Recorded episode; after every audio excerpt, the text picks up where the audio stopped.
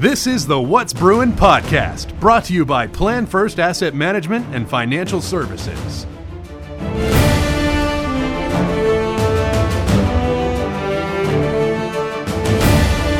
What's up, Bruin Nation? Johnny Gamet and Coach Tony Miller on the What's Bruin podcast. We have with us today a member of the Bruins basketball team, still a valued member of the Bruins basketball team, Chapman Harwood.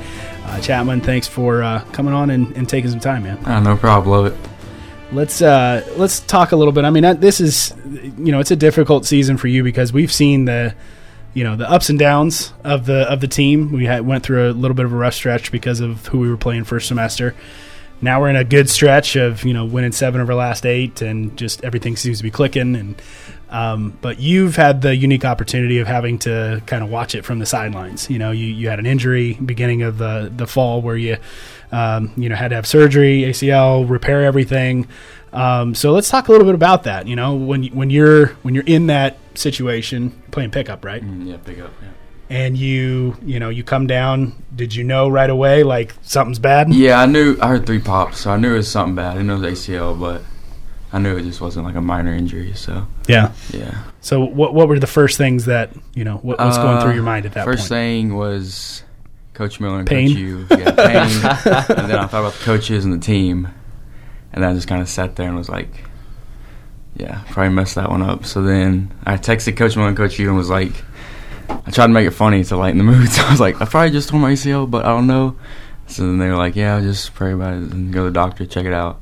So I went there and they said tore my meniscus and then tore my ACL. So we had surgery like right away and then got it all fixed. Been doing rehab, so probably can come back later this month, but what, I just redshirt. What's it like, kind of into getting into that rehab process and just your your mindset, kind of going forward and understanding that you're really having to focus on that rather than focusing on basketball yeah. for the next few months. So when I first knew I did, I knew I was. So I texted Taylor, told her that. She said, "Yeah, just come to rehab. We'll start." So it started off really slow. Like my mindset was like, "Oh, I'm gonna do this. I'm gonna get out here pretty quick." So I get in there, we were just like, we were literally just like walking around the room, just like, so all right, you gotta walk again. So I was like, I was like, okay, this might take longer than I thought. But then after a while, I was just like, this is probably a good thing. Like I've learned a lot, a lot, a lot. So yeah, and the mindset was really just like, stay patient because I knew Gray had it and he would come help me out. He'd text me a lot, so he helped a bunch. But yeah, it's more just like stay patient and just look to God for all these situations. Yeah, I mean, yeah. kind of adding on what Coach Miller asked of, you know, when you're a basketball player, you train specifically to better yourself in that skill. Yeah. When you're in rehab, it's to get the the mm-hmm. injured leg or the injured arm or whatever it is yeah. back to where it needs to be. So, like even from a little bit more on the mentality side, like what do you have to do in rehab to um, to not be impatient and try to rush things and that kind of stuff. Yeah, I think the biggest thing was on staying patient was just always like I would always say it could have been worse and like just the thankful attitude about it. Like I feel like I'm a pretty thankful guy, but sometimes I would be like, like why'd this happen? But at the end of the day, I'm like, like it sounds stupid, like I could be dead, but then like also I could like could have torn both, could have broke my leg, like something smaller, but also like a lot bigger than ACL. So I'm thankful that, and I saw the small on the team. Like they didn't kick me off yet. So yeah, exactly. Yeah. They still want him around just yeah. for his humor, I guess, or something. Let's talk a little bit more about the kind of this. You mentioned it a little bit, but the spiritual side of it. Mm-hmm. Um, you know, obviously, you came off a really good year last year, freshman year. Uh, you know, coming into this year, high expectations. You and Nate and some of the other point guards really going to, you know, get us to the next level and get us hopefully that ch- national championship and then this happens. Mm-hmm. Like any human being is going to go through a time of questioning and a time of mm-hmm. why would you let this happen to me, God? Yeah.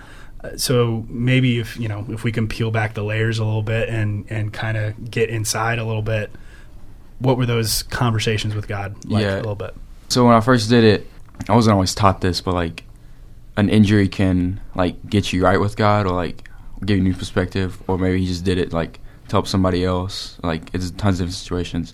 So I, honestly, I was just like prayed and I was like, okay, like honestly, I just prayed saying like what's wrong with me and like my life and like what to fix and like I I got some things, but like the most biggest thing was just like not staying not really humble, but just like pride as in like why this happened to me. Like I'm better than this. Like I'm gonna get through this. Like come back better. But it's more just like and leading too. Like Mm-hmm.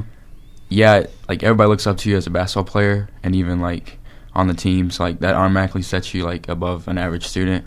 And then also just like playing some and then to a lot, so that like helps a lot too in the leading part. So I learned like not necessarily how to lead, like I'm still learning like all that me and Nate, and so like we're both learning with that, but also like trying to stay humble and lead instead of like oh I'm really good leader, I'm gonna be really prideful about it.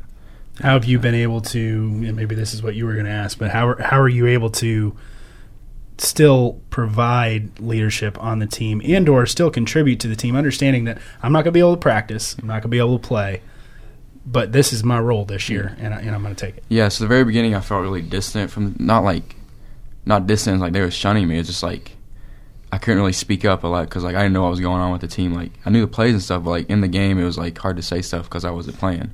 So I just kind of sit there and like more give advice like one on one or one on two, like just help them individually. But then also like not going through practice every day was super hard. But like I tried to just like I know like get like Coach Miller speaks of this like like get out of yourself and like like during boot camp you're struggling just like help somebody else or like get the attention or pain whatever you're feeling off of yourself. So I try to do that, especially with the freshman and Nate, like just like completely like put all the positivity and all what I would do towards them. So like try to help with that aspect. Yeah. And You've already talked to this a little bit, but one of the things that they say when a when a player is injured, try to get them and keep them involved as much as you can, so that they're feeling a part of the team. Like, what kinds of things have you been doing, whether that's during practices or games, Yeah. to stay involved to Uh, keep things going? Well, I'd always hang out with the team just because, I mean, they're family and they're just cool guys individually. So I'd always do that. And then even during practice, I'd always, like after rehab, I would either, like, keep score of some of the drills or do the scoreboard. And I always fill up the water. So, like, that was my job. I like that. so Yeah. I went, like, player to manager almost. Look so out, Kip. fun. Kip. Kip's Yeah, gonna lose his Kip's, job. Kip's losing his job. what kind of perspective do you have now, having spent time watching games Yeah. from the bench the entire time and knowing that you're not playing? Yeah, so I came in freshman year thinking like, like I'm gonna play, and then also like ball's gonna like I'm gonna keep playing until like I'm 40, like in the NBA and all that stuff, like overseas somewhere. And then like when it happened, I was like, okay, I'm. I mean, I still those aspirations, but like at the end of the day, like that doesn't matter. Like what you do, like for like Jesus' name and impacting Him, like like for the kingdom, like that's what really matters. So like me just sitting over there, like I got this like not motto, but like how would Jesus play basketball? Mhm. So like I've been watching the guys and like they do a great job of it, but like just knowing that like when you go in, especially with the Bruins and Bob Jones logo and all that stuff, like you're already expected like to live a certain way, like because you're a Christian, like you're supposed to and you want to, but then having that like the Bruins and Bob Jones just adds like a whole nother pressure and like you could mess up for like your school, your name, and more importantly like Jesus' name. So yeah. Yeah. Putting on your uh, analyst hat now, okay? Because you've had the opportunity to sit on the sideline. What do you think has been the biggest difference between, other than schedule? Obviously, Mhm. you know we're playing D ones that we're not Yeah. supposed to beat. But from your perspective, you know, being in practice, sitting on the bench, seeing our team first semester, seeing our team second semester, what do you think's been the biggest change? Um, first semester, I know we had like probably our toughest schedule. You probably agree. Yeah, Like, yeah, ever. oh, you sure. said that. Yeah. and like I th- honestly, first semester I thought we did good, as in like the wins, and even like even some of the losses, like they weren't bad losses, like Mhm. especially the D ones. And then like we knew we were gonna have oh, we're gonna end up with a winning record, but at the end of the day, we were just like like we know how good we could have been. Like we were good. Like in first semester, we were like like we weren't satisfied with like how good we could have been, and like we we gotten so much better, and like we're only gonna get better like from now on.